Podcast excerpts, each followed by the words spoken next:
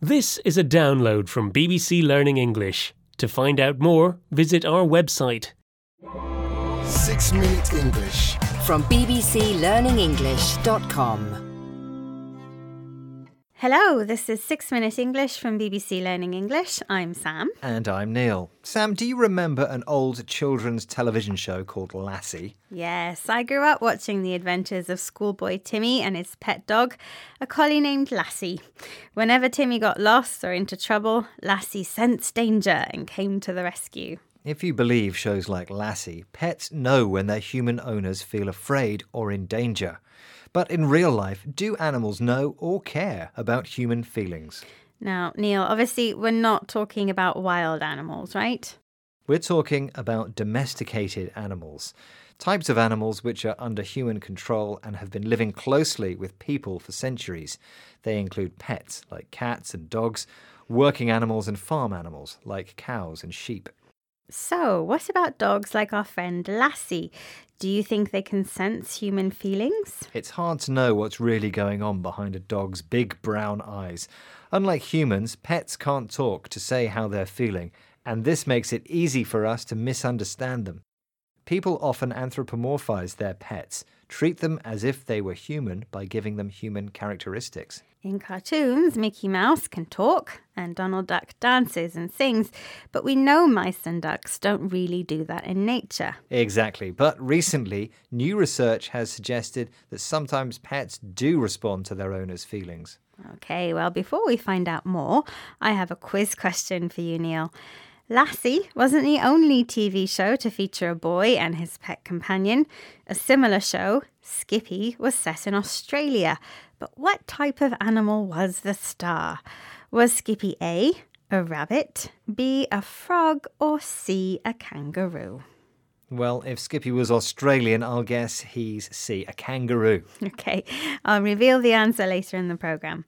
Now, Neil, earlier you mentioned that because animals can't speak, it's difficult to know their feelings about us. Difficult, yes, but not impossible. Recently, anthrozoologist Dr. Karen Hiestand designed an experiment to test whether our pets really do care about us. She filmed pet owners pretending to be hurt and observed the reactions of their dogs and cats. Here's Adrian Washburn, producer for BBC World Service programme Health Check, pretending to hurt his leg at home where he lives with his two pets, a cat and a dog. And now I'm going to fake an injury and we'll see how they respond. Ah! Ow! Ooh! Well, the tail wagging has got a bit more. There's a bit of a yawn, so I don't think they were particularly sensitive or bothered that I was squealing around the floor in agony, holding my leg up in the air, trying to feign an injury. Meanwhile, the cat, who's on the windowsill, is looking at me with wide eyes.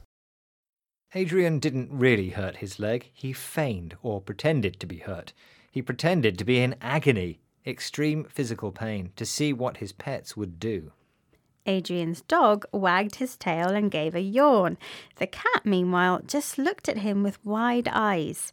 Little evidence of pets showing care or concern there, you might think. But according to Dr. Hiestand, the animal's behaviour makes perfect sense when you remember where they came from.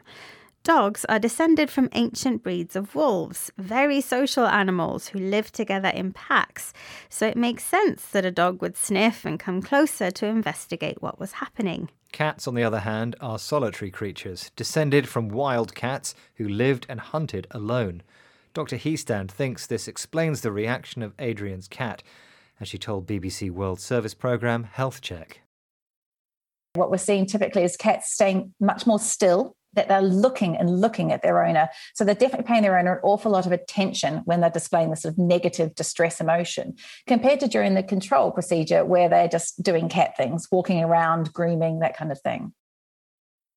The experiment showed the different responses of cats and dogs to human distress, feelings of worry, sadness, or pain. In the experiment, dogs were visibly concerned, while cats simply paid more attention to what was going on. Some cats did nothing except carry on grooming, cleaning themselves using their tongue and paws. The experiment confirms the idea we have of cats being cold and antisocial. and of dogs being our best friend. But according to Dr. Hiestand's findings, cats also feel human distress, they just show it in a different way. Well, if the experiment included Lassie, she'd probably phone the emergency services, then make Adrian a cup of tea. Ha, and what about Skippy? Aha, yes. In my quiz question, I asked Neil about the Australian TV star Skippy, I guessed that he was C, a kangaroo. which was the correct answer. Over two meters high and able to jump nine meters in a single hop, you'd be in safe hands with Skippy the kangaroo. Right, let's recap the vocabulary from this program, starting with domesticated, a word to describe animals which are not wild and live under human control. To anthropomorphize means to give animals human qualities and characteristics. If you feign illness, you pretend to be ill when you're not. To be in agony means to be in extreme physical pain. Someone who's in distress feels worry, pain, or sadness. And finally, grooming is how some animals clean themselves using their tongue and paws. That's all the time we have for this program. Bye for now. Goodbye. Six Minute English. From the BBC.